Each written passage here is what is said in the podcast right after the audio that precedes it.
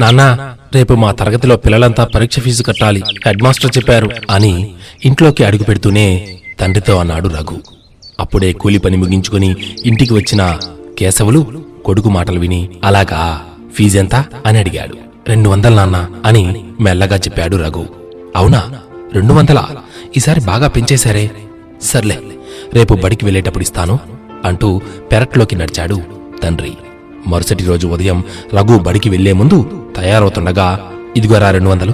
జాగ్రత్త మరి వెళ్ళిన వెంటనే టీచర్కి ఇవ్వు అని రఘు జేబులో పెట్టాడు. సరే నాన్న అంటూ బయటకు నడిచాడు రఘు. రఘు కాస్త దూరం నడవగానే అతని స్నేహితుడు అమర్ ఎదురయ్యాడు. ఏరా మీ నాన్న ఫీజు డబ్బులు ఇచ్చారా? ఆతృతగా అడిగాడు అమర్. ఇచ్చారా మరి మీ నాన్న? అమర్ కలలోకి సూటిగా చూస్తూ అడిగాడు రఘు. నేను ఫీజు రెండు వందల యాభై రూపాయలని చెప్తే మారు మాట మాట్లాడకుండా ఇచ్చేశారా మా నాన్న గొప్పగా చెప్పాడు అమర్. అసలు విషయం ఏంటంటే వాళ్ళు చెల్లించవలసిన ఫీజు కేవలం వంద రూపాయలే. తమ తల్లిదండ్రుల నుంచి ఎక్కువ డబ్బు తీసుకుని వాటితో సినిమాకు వెళ్ళాలనే పథకం వేసుకున్నారు. ఇద్దరిది ఒకే తరగతి.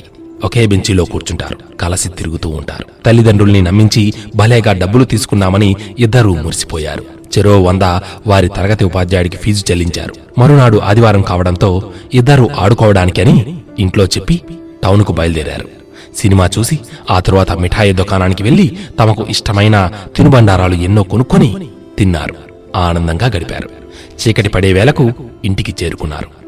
రఘు ఆట నుంచి ఇంటికి వస్తున్నట్లు నమ్మించేందుకు ఒక క్రికెట్ బ్యాట్ చేతిలో పట్టుకుని నెమ్మదిగా ఇంట్లోకి అడుగుపెట్టాడు. అదే సమయంలో పక్క గదిలో తల్లిదండ్రులు మాట్లాడుకుంటున్న మాటలు విని అలా ఆగిపోయాడు. కిటికీలోంచి లోపలకు చూశాడు. వాళ్ళ నాన్న మంచం మీద జ్వరంతో వణికిపోతూ ఉన్నాడు. అతని భార్య సపర్యలు చేస్తూ వచ్చిన డబ్బులన్నీ పిల్లాడి ఫీజు కోసం ఇచ్చేశావు. మందులు తెద్దామంటే ఇంట్లో రూపాయి కూడా లేదు అంది.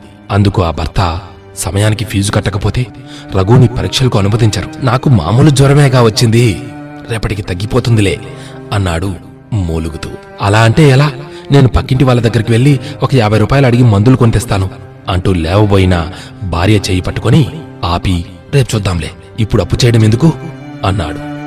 ఇదంతా చూస్తున్న రఘుకు బాధగా అనిపించింది. తన విలాసాల కోసం ఖర్చు చేసిన వంద రూపాయలు ఎంత విలువైనవో తెలిసి వచ్చింది. అదీకాక రోజువారీ కూలికి వెళ్ళి సంపాదించే నా తండ్రి శ్రమ విలువని అర్థం చేసుకోలేకపోయాను అని బాధపడ్డాడు. తన ఫీజు కోసం ఉన్న డబ్బులన్నీ ఇచ్చిన తండ్రి మంచితనాన్ని తలచుకోగానే ఆ కొడుక్కి దుఃఖం తన్నుకు వచ్చింది. గదిలోకి పరుగున వెళ్ళి తండ్రిని అమాంతం కౌగిలించుకున్నాడు. వెక్కి వెక్కి ఏడుస్తూ జరిగిన సంగతంతా చెప్పాడు. తప్పును క్షమించమని విలపించాడు. వాస్తవాన్ని చెప్పినందుకు కొడుకుపై తల్లిదండ్రులు కోపగించుకోలేదు. పైగా చూడరా నువ్వే మా సర్వస్వం. నీకోసం నీ చదువు కోసం ఏమైనా చేస్తాం. నువ్వు మాలా కష్టపడకూడదన్నదే మా కోరిక.